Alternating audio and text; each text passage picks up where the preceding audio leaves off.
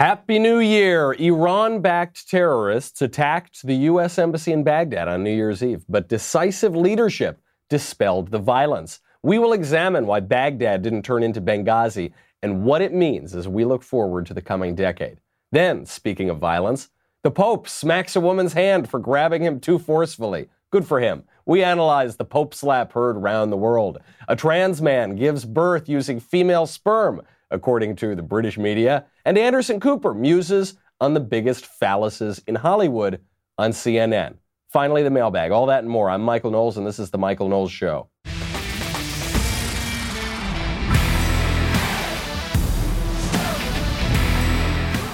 Happy New Year. We begin this new year on a somber note. We lost a real one just moments ago.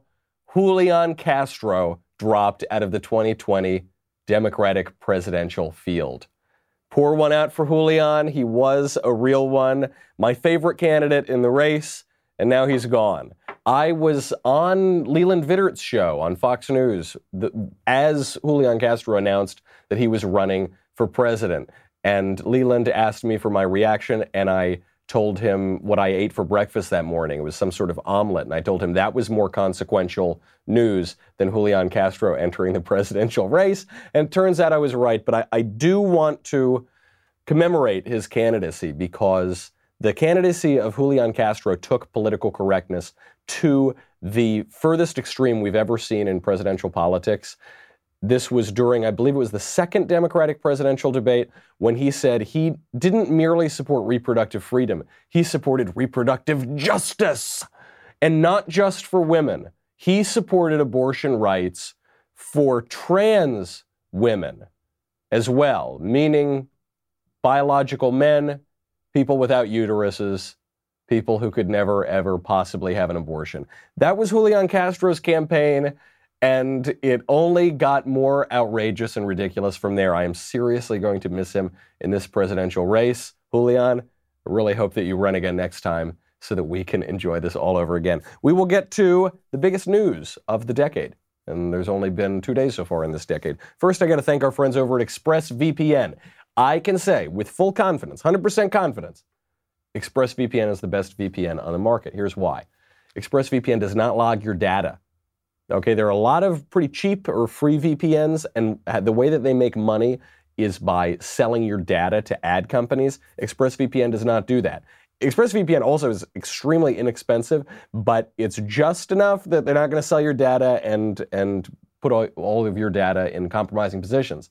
Speed is the other reason. Other VPNs are just slower. Okay, many will slow your connection down or make your device sluggish. Not ExpressVPN my internet speeds are blazing fast with ExpressVPN, and it's just super easy to use. Unlike other VPNs, you don't have to in, uh, put an input in or get this program going. You just fire up the app, takes one click of a button, you connect. It's so easy. Even your grandparents could use it. Everybody admits this too. TechRadar, The Verge, CNET, many other tech experts rate ExpressVPN the number one VPN in the world. Look, you know if you're listening to this program, you listen to you, you maybe tune into some pretty weird stuff on the internet, okay? You fire up that incognito window, you look at some things you don't want people to see, if you know what I'm talking about, like dailywire.com. So protect yourself with a VPN I trust. expressvpn.com slash Michael, M-I-C-H-A-E-L. Go there today. Get an extra three months free on a one-year package. expressvpn.com slash Michael. Visit expressvpn.com slash Michael to learn more. In the news beyond poor Julian dropping out of the race, the year started off in a pretty auspicious way. Pretty, it was actually a pretty good start to the year.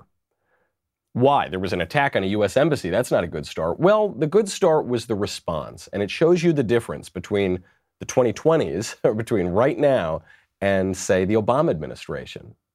Maybe there's a difference in these two decades. On New Year's Eve, Iran backed terrorists tried to attack the U.S. Embassy in Baghdad. This was a replay of the Benghazi attack on September 11th, 2011. You, you, remember that. During the Obama administration in Libya, there was an attack on the U.S. Embassy, four Americans killed, including the ambassador. It was an absolute disaster. When the militants started to attack, nobody responded. There was no reaction from the political leadership in Washington. They, they just let the, the consulate be attacked over there. And unfortunately, these Americans died. And then there was a cover up afterward. Barack Obama sent his national security advisor on national television to lie about the the attack. They said that it was a spontaneous uprising caused by a YouTube video that virtually nobody had seen. Of course, it wasn't that. It was a terrorist, plotted, planned, and executed attack. And it, it led to years of investigations. Hillary Clinton famously testified about it and said, Who cares? What difference does it at this point does it make if they were terrorists or YouTube video demonstrators? Who cares? It's no big deal. And of course, it does matter. It does matter. This attack in Baghdad failed because of decisive leadership. So, what happened is hundreds of terrorists, of militiamen, and their supporters showed up to this embassy in Baghdad. They broke into the compound, they destroyed a reception area, they smashed windows, smashed up the whole building, put graffiti all over the walls. This was to protest U.S. airstrikes against an Iran backed militia that ended up killing 25 terrorists. So now they're protesting this. There's going to be a response because the United States is fighting with Iran through these proxies. Now, why didn't it turn into this disaster of Benghazi? It didn't turn in because the U.S. responded immediately. And yesterday, the, the militiamen, the terrorists, withdrew. They withdrew after two days of clashes with American security forces because the minute the attack began, the United States sent in 100 Marines. The United States sent in 750 paratroopers to the region. They deployed troops out there and they said, You are not taking our embassy. And of course, eventually, after that show of force, the terrorists withdrew. President Trump was asked about this on New Year's Eve at Mar a Lago. So he's there in his tuxedo, looking great, by the way, and Melania is standing there looking significantly better. Just like the picture of elegance and grace, and they're, they're being asked about this attack. And Trump has one clear message for the terrorists, for the international community, and for the American people. He says, This will not be another Benghazi. I think it's been handled very well. The Marines came in. We had some uh, great warriors come in and do a fantastic job, and they were there instantaneously as soon as we heard. Uh, I use the word immediately. They came immediately and uh, it's in great shape. As you know, this will not be a Benghazi. Benghazi should never have happened. This will never, ever be a Benghazi. But we have some of our greatest warriors there. They got in there very quickly. As soon as we saw there was a potential for problem, they got in, and there was no problem whatsoever. I also want to thank the Iraqi government. They really stepped up. I spoke to the prime minister today. I thanked him, uh, but they stepped up very nicely. All right, this story tells you two important things. It shows you, for one, the absolute corruption of the media, which was basically taking the side of the terrorists and sort of lamenting the fact that this wasn't turning into Benghazi. That was the, that's the first part. The second thing it shows you is the importance of political leadership. It shows you something that I predict will possibly define this decade which is the importance of taking control of your own political destiny. The ability of us to use our will, to use our decision making powers to come in and take control of our political destiny. We are not simply leaving ourselves up to circumstance. We have the ability to shape our political future. We'll get to both of those in a second. We'll read the New York Times' take on it. They, the New York Times, they outdid themselves on this attack in, in, in Baghdad. First, I got to thank our friends over at Root insurance. Root Insurance asks a simple question What if good drivers didn't have to pay for bad drivers? That's the question. You know, you're, you're subsidizing bad drivers. I know all of you listening to the show, you're excellent drivers, of course. So you're, you're subsidizing bad drivers. Well, Root Insurance developed a mobile app that measures driving behavior. And what it does is by removing bad drivers from the equation, Root saved good drivers up to 52% in 2019. 5 2. That's a huge number, more than half. 52%. Root was the fastest growing direct insurance company in the United States. How does it work? Root bases their rates primarily on how you drive, not who you are, not what boxes you check off, but how you actually drive. Your Root insurance card is available right from your phone, and if you get into an accident, you can file a claim directly in the app. It takes two seconds.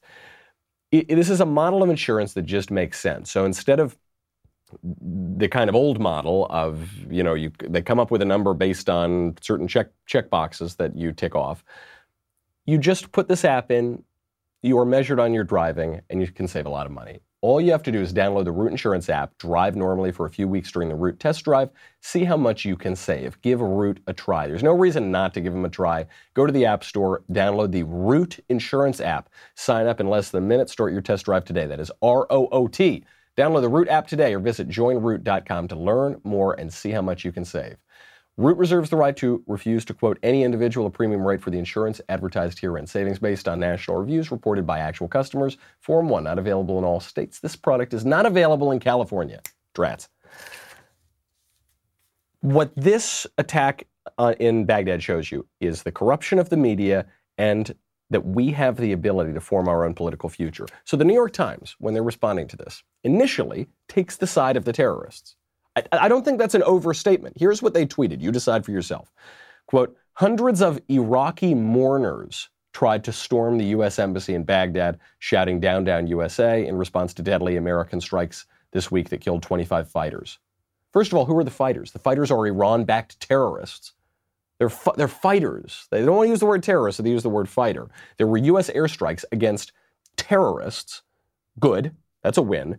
And then in response, a group of mourners showed up to attack the US Embassy. First of all, I don't think they were mourners, okay? Because when I think of mourners, I think of people wearing all black, crying, sort of just sad and dejected, possibly despairing. That's not what these guys were doing in Baghdad. What they were doing in Baghdad was busting down the door to the compound to try to kill Americans. Those aren't mourners. This reminds me of when the Washington Post ran an obituary on Abu Bakr al Baghdadi, the head of ISIS. They described him as an austere religious scholar, not a terrorist, not an absolute gang leader, the, the leader of one of the biggest death cults in modern history. No, no, no. He was an austere religious scholar, and these terrorists in Baghdad were mourners. Okay, that's the media for you.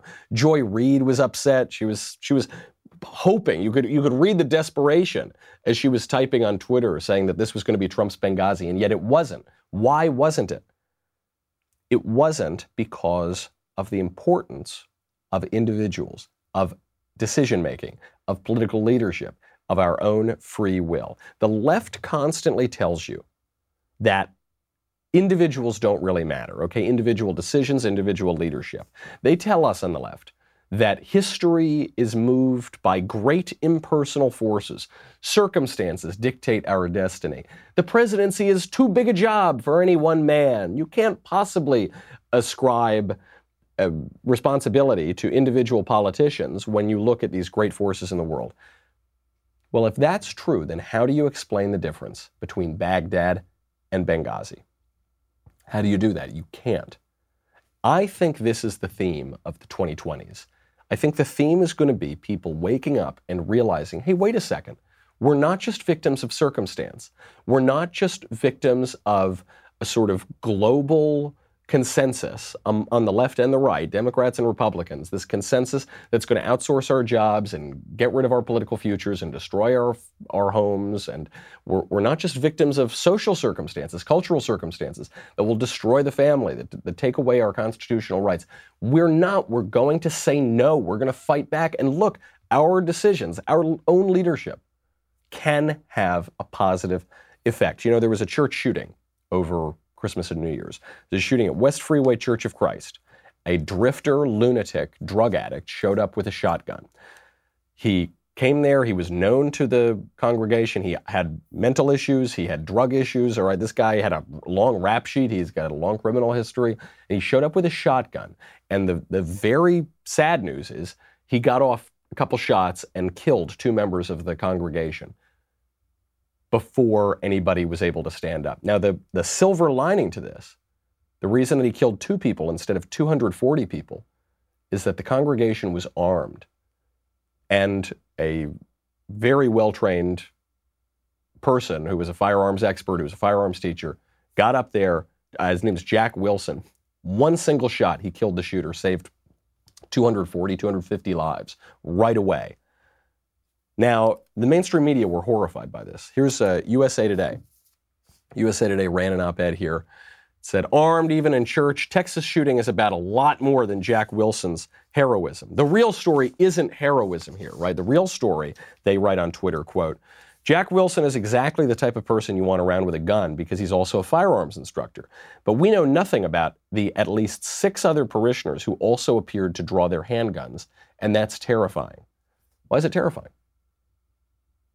What's terrifying about it? So you got seven parishioners pull out their guns the minute this guy starts shooting because he's trying, trying to pick off the whole congregation like sitting ducks. And seven people pull out their guns, one person neutralizes the, the target, and that's it. It's not terrifying at all. These people all, every single one of them, used their firearms responsibly. They didn't just start shooting left and right, get in the middle of a gunfight. They pulled out their guns. This guy, Jack Wilson, was able to take out the target immediately and then they put their guns away. That's a wonderful thing. These people took control over their destiny. They weren't simply going to let the cruel and the deranged run roughshod over their entire congregation and kill 240 innocent people. This is this is a real silver lining here. I mean, it's awful. The loss of any life, two two lives, is so so terrible. They saved 240. There was a spate of of anti-Jewish attacks over the Christmas break all throughout New York, New Jersey, all, all around that area in particular. Now, they haven't been reported on very much, these attacks, because the assailants weren't white guys generally. They, they, they don't fit the media narrative that Trump has unleashed this spate of white supremacy, neo Nazism, and so they've, they've mostly been out of the news. But these were, these were major attacks. I mean, some were killings, some of them were just assaults on the street, but there were a number of them. How do we respond to this? I suspect religious conflict is going to increase in the 2020s. I think we're looking at a decade of more intense religious conflict because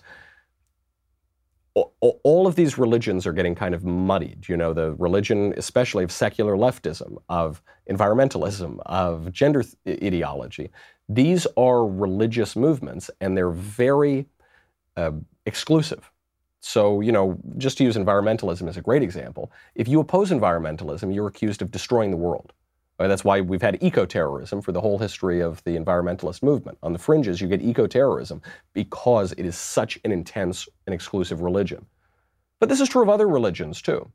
Obviously, uh, we've, we've had a lot of violence from Islam in the past several decades. This is this is true. Uh, you're, you're, seeing rhetoric increase around gender ideology. If you if you oppose the gender ideology, you're called a bigot, a hater, denying people human rights. There are new laws that are being passed to stop you from that. I think we're going to get a little more conflict in this religious ideological landscape. Now, how do we protect ourselves? There's a simple answer from the church shooting, from the attacks on Jews, from all around, which is to arm yourself, avail yourself of your constitutional rights, take some responsibility, take some control. David French tweeted this out. David French, the writer formerly at National Review, now he's at the Dispatch. David French tweeted out, Hey, one thing you can do right away to protect yourself is to get a gun and learn how to shoot it. People jumped on him on Twitter. And the reason they jumped on him is not just the guns. Okay, it's not just the idea that, okay, there's a Second Amendment and I can use my gun to protect myself. Everybody already knows that. The reason that people attack David and other people who suggested arming yourself is because of the sort of novel idea over the last several years that you have some control over your own destiny. And this is going to be a key theme of the 2020s. Last decade, people were told that they were powerless. We, the people, were told we had no control over our government, over our trade, over our economy, over our culture, over our future. We were told we don't have any power. And then we realized we do. There's a movement going on, not just in the United States. It's bigger than the US, it's bigger than Trump. It's going on throughout the West, where people realize that we can take control of our political destiny. We'll get to what that means in a second. We'll get to a trans man giving birth or something. I don't, you know, good luck figuring that one out. And we'll even get to the Pope slap. But first, we got to thank our friends over at Ring. Speaking of safety and danger, Ring's mission is to make neighborhoods safer. Now, you probably already know about their smart video doorbells and cameras that protect millions of people everywhere. Ring helps you stay connected to your home anywhere in the world. So if there's a, a, package delivery, maybe there's a surprise visitor, you will get an alert. You will be able to see, hear, and speak to them all from your phone. That is thanks to the HD video and two-way audio features on Ring devices. I love Ring. You know, I give out Ring to my friends as a housewarming gift because it gives you peace of mind, okay?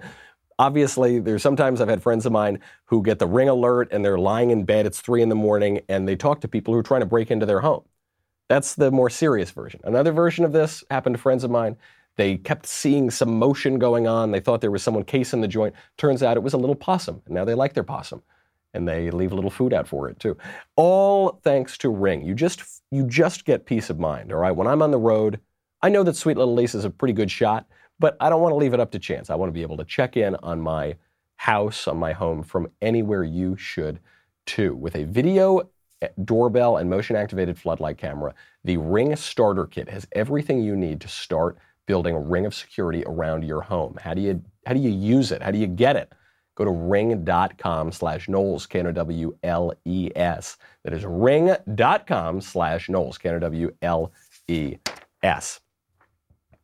This is the story, okay? Last decade, the Obama administration, if you want to try to neatly delineate the time, last decade, we the people were told we were powerless on our rights, on our law, on our trade, on our economy. Just to use trade, just to use the example of trade, we were told there's just there's no way to keep manufacturing jobs. There's no way. It's impossible. Neither party is going to do it. You can't, how could you possibly keep manufacturing jobs? We've just got to go. We've got to send all of our jobs overseas. We need to just buy cheap consumer goods from China that are produced with slave labor. And then we've got to live in tiny little pods and eat bugs. That's what we're going to do because we have no power over our, over our lives. Of course not. Same thing with immigration. We're told there's no way to slow down immigration. We take in a million illegal aliens a year and 1.2 million legal immigrants, far more generous than any other country in the world by a long shot. There's no way to slow it down. There's no way to stop it. You can't control who comes in and out of your country. There's no way to slow down the progressive destruction of our culture and our rights. No way to stop Obama. Can't impeach him, can't do anything. The Trump election was this prefiguring of grabbing back our rights. The Trump election is often referred to as a middle finger to the elites and the bureaucrats and the technocrats. And that's true. So, what does that mean? What is the significance of that middle finger? The, the significance is you can't tell us what to do, or you can't tell us what to do forever. And what has happened as a result of taking back our rights? Has the whole world fallen apart? That's what fallen apart. Has the whole world fallen apart? That's what we were told was going to happen. But that's not what happened. Things are actually going great. The economy is going gangbusters. We have we just found out Trump has issued the fewest regulations uh, in 44 years. This is a 44 year low. The economy's doing great. Just over Christmas, the economy soared, consumer confidence way, way up. We had a great Christmas season. Manufacturing jobs have returned, again, just to use that one example. We have some control. Even the arguments over porn, over the social issues that kind of dominated the last few weeks of 2019, they're about this. They're about the question can we take back our political future? Can we decide how to govern ourselves? Can we have a spirit of an exalted freedom, a social freedom? Of course we can. And I predict that the 2020s are going to be about reclaiming control over our political future all around the West because we know that we're on the precipice, all right? We know that things have, have fallen apart. They've, they've broken down to such a point that we can't even say what a man is and a woman is anymore. We can't even say that a baby is a baby. We can't say these basic things. We can't say what marriage is anymore. And that is too far. We know it. We know how much we have to lose. Just to use this example, I, I love this story from the Mirror. This is a UK tabloid. The, the headline is, quote, Transgender man gives birth to non binary partner's baby with female sperm donor. that is some Julian Castro level political correctness. I don't, what? Let's try to break that down. Transgender man okay, so that's a woman, gives birth to non binary partner's baby, okay, I don't know, non binary, what does that mean? With female sperm donor. Now, I'm no biologist, but last I checked, there is no such thing as female sperm. So you read the, the article and it explains to you what it really means. Proud dad Ruben Sharp today tells how he, capitals, gave birth to a miracle baby in Britain's most modern family. The 39 year old transitioned to a man 12 years ago. But he still had maternal instincts and six years ago stopped taking testosterone in the hope of one day having a child. And that dream came true when he and partner Jay had a bouncing baby. Jay is non binary, so does not identify as male or female. The sperm donor was a trans woman, and even the doctor was transgender. And while a handful of other UK men have fallen pregnant after transitioning from a woman Ruben and Jay are among the first couples to speak out about their remarkable journey. Except it isn't remarkable. The journey is not remarkable because once you cut through all the imaginary gender categories that Britain apparently has embraced, and certainly this tabloid media have embraced, what you realize is it's not that a transgender man gave birth to non binary partner's baby with female sperm donor. What happened is a woman, who now identifies as a man, but she's a woman, used sperm from a stranger to conceive a baby and give birth, which has happened many, many times. There's nothing new about that. There's nothing particularly interesting about that. It's been going on since the dawn of time. A woman used sperm from someone she didn't know very well to conceive a child and give birth. It's the story of the human race. Now, there's a there's just a lie in the headline. They say that this transgender man, well, I guess the, the whole headline is a lie, but they say the transgender man gives birth to non-binary's partner non-binary partner's baby. That's not true. The non-binary partner had absolutely nothing to do with the creation of this baby. The headline would be more honest if it said, Woman gives birth to baby conceived with sperm from a stranger, and that woman also has a girlfriend. That's what happened. But but the, the gender categories make it so confusing. It doesn't have to be that confusing. All right, there's no, there's nothing unclear about this situation other than all of the sort of ornamentation we've put onto it, all of this gender ideology. And this is the importance of clear language because if you use the leftist jargon, then you can be convinced that a man just conceived and gave birth using female sperm. That's a very strange world to live in. Or you can just realize that a woman gave birth as women always do. That's what's really happened. It also this this also breaks down some of this gender ideology because we've we've defined man and woman down to be absolutely nothing. So we're now at the point where a if a woman identifies as a man but then says she wants to give birth and menstruate and have a normal female cycle, she's still a man. Well, if that's true, then what is a man? I mean, at the very least, the most basic definition we had before of gender ideology was that you are however you identify. But if you start identifying as someone who menstruates and, and conceives a child and has a baby, surely you're no longer a, a man, right? I mean, what there, there is no definition that could possibly fit this for men and for, for women. I, I predict, looking forward at 2020s, I think we're going to see a return to a little bit of reality. I think so much of the pushback on leftism has been these crazy metaphysical claims about men and women and gender ideology and even abortion, the beginning of human life, what a human is, a clump of cells. I think we just we see that it isn't true. We see the disastrous effects of it on our culture, and we are we are ready to be rid of it. We're ready to return to normal and reclaim some of our future from these fantastical ideologues, which is something pretty hopeful when you're looking at the next decade. Uh, we will get to the Pope slap heard around the world. We will get to Anderson Cooper referring to the largest phalluses in Hollywood on national television because CNN, real news, serious journalism.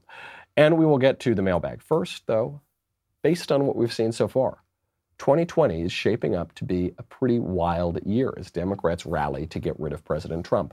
The best way to stay informed on all things 2020 is to become a Daily Wire member and get comprehensive news and opinion from us on demand. Now, because we know that you need to stay up to date, we are giving you 20% off all memberships until January 6th. 20% off to celebrate 2020 when you use promo code DW2020. Members get our articles ad free, access to all of our live broadcasts and show library, the full three hours of The Ben Shapiro Show, select bonus content, access to the mailbag, and so much You get so much more. Plus, our new all access tier gets you into live online Q&A discussions with me, with Ben, with Drew, with Matt Walsh, plus our site's writers and special guests.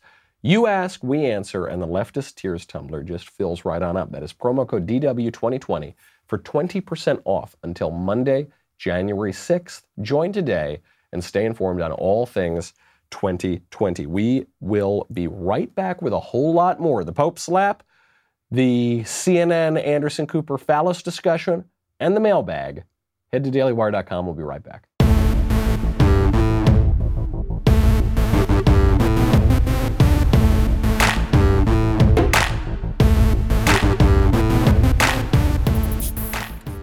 The Pope slap heard around the world. We have to get to it. It has created quite a lot of controversy online among Christians, among, among Catholics specifically, even among conservatives. The Pope was meeting thousands of people and he's going around, and a woman grabbed the Pope's hand, his arm, and wouldn't let him go. She yanks him back in, and so he smacks her right on her hand and, and sort of chides her for grabbing him so forcefully, and then walks away.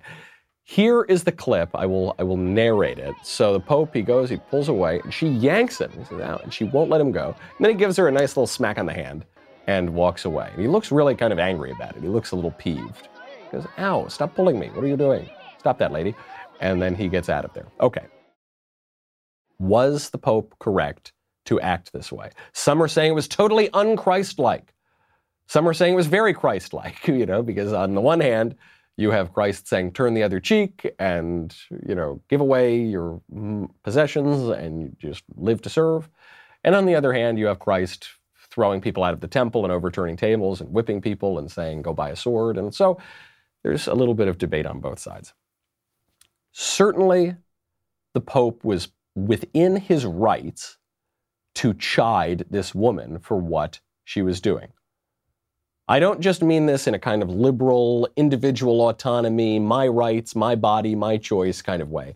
I mean this as a matter of justice and prudence and responsibility.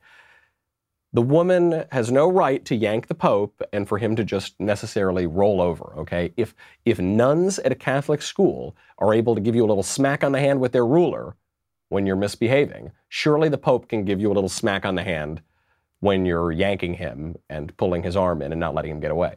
Uh, it's perfectly right, perfectly just for him to do that. However, the Pope should not have lost his temper. That is the real the problem isn't the smack. The woman needed a little smack. It can be very encouraging to smack people. On the Bayeux Tapestry, there's this famous image, the Battle of Hastings, of Bishop Odo wielding a club, smacking these uh, retreating soldiers. They're his own soldiers, and they're trying to retreat. And he's got a club, and he's just smacking them over the head and saying, "Go back there, go back and fight." And and the, uh, the Bayeux Tapestry says, "Here, Bishop Odo." Wielding a club encourages the boys. So it can be encouraging and supportive to give people a little smack, which is what the Pope was doing. However, he should not have lost his temper. He should have given her that little smack out of love. And I think that's the subtlety here that is being lost in this whole debate is he looked visibly angry and sort of marched away. And then he, he apologized. And I think he probably should have apologized. Not for the smack, the woman deserved it. And she needed a little corrective to teach her how to behave when the Pope is around. But because he lost his temper, he, he shouldn't have done that. People make mistakes. A good reminder that the Pope is fallible, except for the very rare instances when he's infallible. And he apologized, as he should have. Before we get to the mailbag, have to talk about the biggest phalluses in Hollywood, or, or, rather, we have to talk about the CNN journalist, super serious, facts first. This is real news. Describing the biggest phalluses in Hollywood on CNN, on live national television, on New Year's Eve. Here is Anderson Cooper. She turned to Anderson and said, He's not going to ask me who has the biggest bleep of anyone I've ever been with, right? No, it was she turns to me out of the blue and goes, He's not going to ask me who has the biggest in Hollywood, is he? Okay. That's what she asked. And just said it. Okay. All right, there he is, just giggling away on New Year's. Now, the thing about CNN's New Year's coverage is that it's always pretty degenerate these days. The, the hosts are doing shots on TV. Last year, there was a bunch of pot on TV during CNN. And now Anderson Cooper talking about his very famous socialite mother, Gloria Vanderbilt, and all the men she slept with, and who has the biggest phallus in Hollywood. I mention this not to really attack Anderson Cooper or CNN. I don't care. Nobody's watching it. Nobody saw this live anyway, other than the people who had the misfortune of walking through airports on New Year's Eve. But I do it to point out that CNN is not a news channel. There was a piece in National Review on this the other day. CNN is not a news channel. It has no credibility. It has no standing. It obviously has no dignity. It's a kind of tabloid entertainment channel for leftism on cable. And it's pretty much been that the whole time. And now we can see it, okay? And it's worth remembering because when they air their really super serious journalism ads, facts first, this is a banana, we're real news. Just remember that no, you're not real news. You're the station where Anderson Cooper jokes about the biggest phallus in Hollywood and calls conservative Republicans teabaggers. And that was Anderson Cooper too. And where Don Lemon shows up and he looks super serious right after he gets back from Murf's and allegedly assaults people at, at bars late at night. It's a bunch of derelicts, okay? This this news channel is, doesn't have that kind of credibility. Now, that's fine. They provide sort of tabloid cable entertainment. Okay, they've got an audience for that. But don't let them harangue you about real news and serious journalism and the separation of powers in our Constitution. They don't get to do that. You talk about the biggest phalluses in Hollywood and you giggle about it while doing shots on TV, you lose that right, which is fine because it, I think it's kind of the theme of the decade. I mean, if, if I had to, if you can predict a theme of a decade, that's what it is. It's we, the people looking forward, taking back some of our political destiny, taking back our culture, taking back our rights, taking back our seriousness of purpose. And what happens on the left? The politicians on the left are screaming about socialism and soaking the rich and all this kind of crazy cockamamie gender theory. And on the mainstream media, you have them giggling about fallacies. Okay, that's that's what they're doing. They've they've run their course, and now I, I think we, with a little bit of hope, are pivoting back and taking control of our destiny. Let's get to the mailbag before we have to go. From Ben, hi Michael. Happy New Year. I'm getting married on August 30th this year to the love of my life, and I wanted to know what your advice would be to a Christian couple regarding the cultural environment. How do you navigate being in the world without being a part of it? Thank you for the excellent podcast, and I hope to see another fantastic book soon. Thank you very much. This one may even have words in it. The important lesson in my vast experience as a married man is to remember that there's no such thing as a vacuum. Nature abhors a vacuum. So you cannot try to live a virtuous, upstanding, good Christian life by not doing the things of this world. You're, that's not going to work by not doing this, not looking at this, not drinking that, not right. You're not. That's not going to happen. You are going to be able to practice the virtues by actually practicing the virtues, by uh, affirmatively doing something. So, for instance, late at night, when you're lying around your apartment, you could do a few things. You could binge eat, right? You could just sort of stuff your fat face. You could watch five million episodes of some show on TV. You could look at porn, getting back to our debate, you know, week in the last weeks of 2019. You could drink yourself silly. You could, or you could pray. Right? Those are all activities that will take up, I don't know, call it half an hour to an hour late at night. And so it, you can't you can't do the culture. You can't be virtuous. You can't practice the virtues by avoiding. You have to do something else. And so what I would recommend is you do those things that are going to make you in the culture, but not of it. You know, you're going to do those things that allow you to thrive in society, but be living for another place. And maybe that means going to church. Maybe that means praying. Maybe that means availing yourself of the sacraments. Maybe that means going to confession. Maybe that I don't. It means doing. And so it's very foreign in this culture where all we ever want to do is sort of sit around and loaf and scroll on Instagram or something. But what you've got to do is turn away from that. Kanye West sang about it in, in his new Jesus is King album. He said, You got to put the gram away. You got even things that seem kind of trivial, like scrolling mindlessly on your phone or something, they can be harmful. You've got to do something else. Have a conversation, read a book, go pray, go to church. Uh, it sounds like you're pretty proactive anyway and excited to do that. So I wish you the best of luck and happy engagement. From David Hey, Michael, I'm a recent subscriber and a big fan. I'm debating a couple friends currently about the morality of capital punishment, and they are saying that the death penalty is immoral, or at least that we shouldn't use it because one, it is irreversible versus something lifelike in prison, and two, in the New York in the New Testament, specifically using John 8, uh, Jesus wants us to have mercy. What are your thoughts? Also of note, they cited the Catholic Catechism, uh, 2267. This is this new change to the Catechism by Pope Francis, which says that the death penalty is impermissible. Although I'm not Catholic, I'd appreciate your thoughts on this as well. Thanks so much. Okay, yeah, there's so much misunderstanding about capital punishment. First of all, your friends are saying that capital punishment is bad because it's irreversible, unlike all those other punishments, say life in prison. But those are irreversible too. If you're stuck in prison for 35 years because of bad evidence or something, those 35 years are gone. You can't reverse that. It's just like capital punishment, it's irreversible. Now, you might say, at least you can get out of prison and have a good five years before you croak, whereas with capital punishment, you can't. But what this speaks to, and I think the reason why opposition to capital punishment has grown is because of the advance of secularism.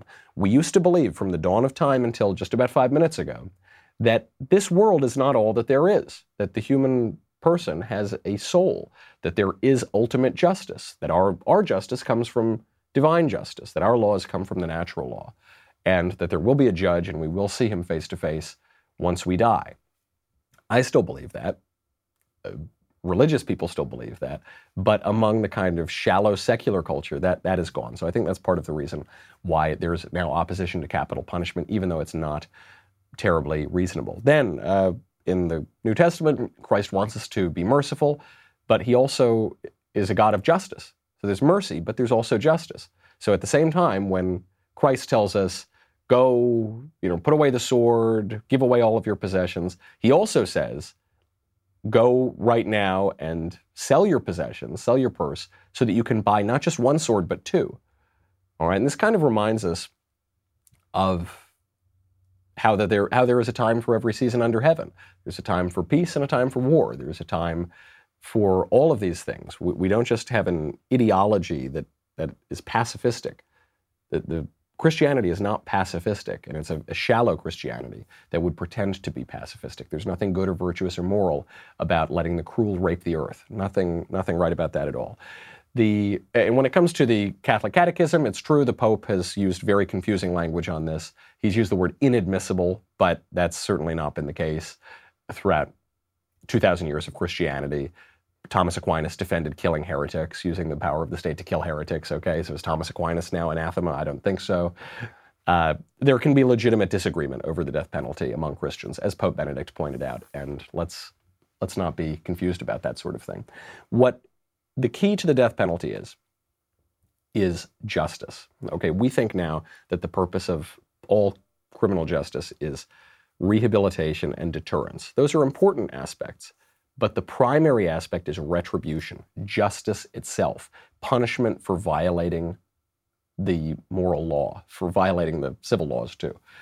That's the key. The purpose of it is justice. Everything else falls downstream of that from Joshua. If the stock market and job growth drops in any significant way, can Trump still win in 2020? Would he be able to successfully make the election a referendum on the Democrats' devastating economic policies, in your opinion? Happy New Year.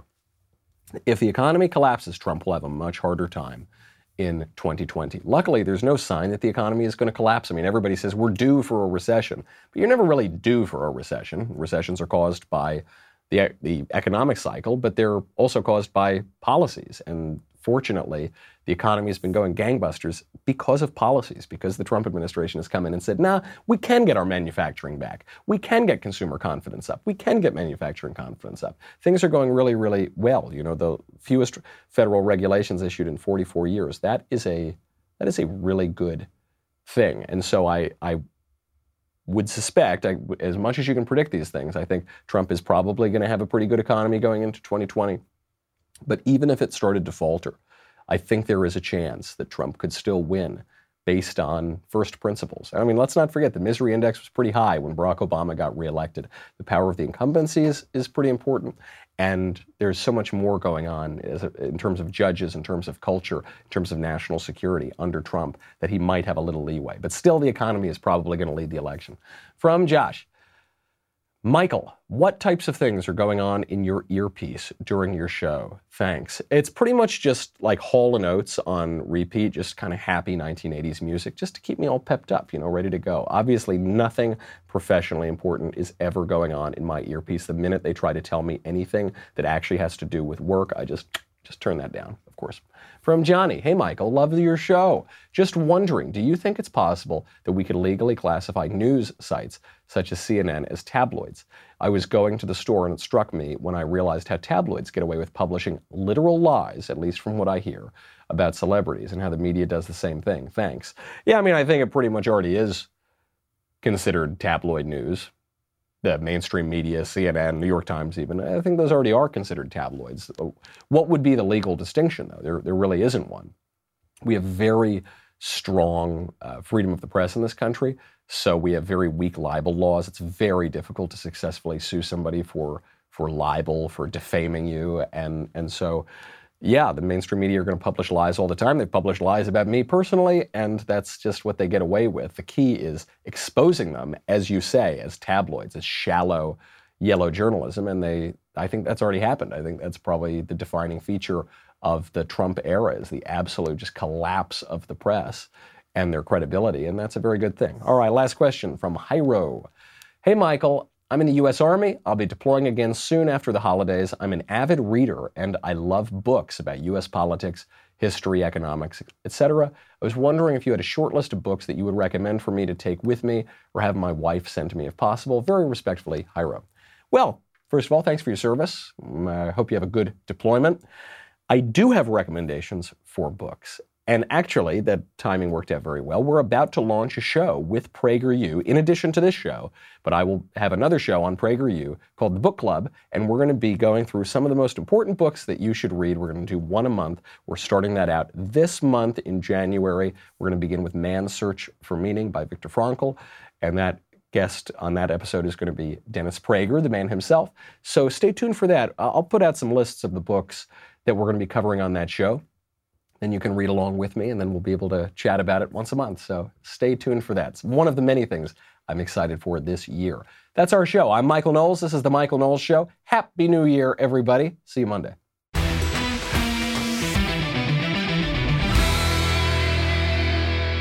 If you enjoyed this episode, and frankly, even if you didn't, don't forget to subscribe. And if you want to help spread the word, please give us a five star review and tell your friends to subscribe. We're available on Apple Podcasts, Spotify, and wherever else you listen to podcasts. Also, be sure to check out the other Daily Wire podcasts, including The Ben Shapiro Show, The Andrew Klavan Show, and The Matt Walsh Show. The Michael Knowles Show is produced by Ben Davies, director Mike Joyner, executive producer Jeremy Boring, senior producer Jonathan Hay, supervising producer Mathis Glover and Robert Sterling. Our technical producer is Austin Stevens, assistant director Pavel Widowski, editor and associate producer Danny D'Amico, audio mixer Robin Fenderson, hair and makeup Jesua Olvera, production assistant McKenna Waters. The Michael Knowles Show is a Daily Wire production. Copyright Daily Wire 2019. On the Matt Walsh Show, we're not just discussing politics. We're talking culture, faith, family, all of the things that are really important to you. So come join the conversation.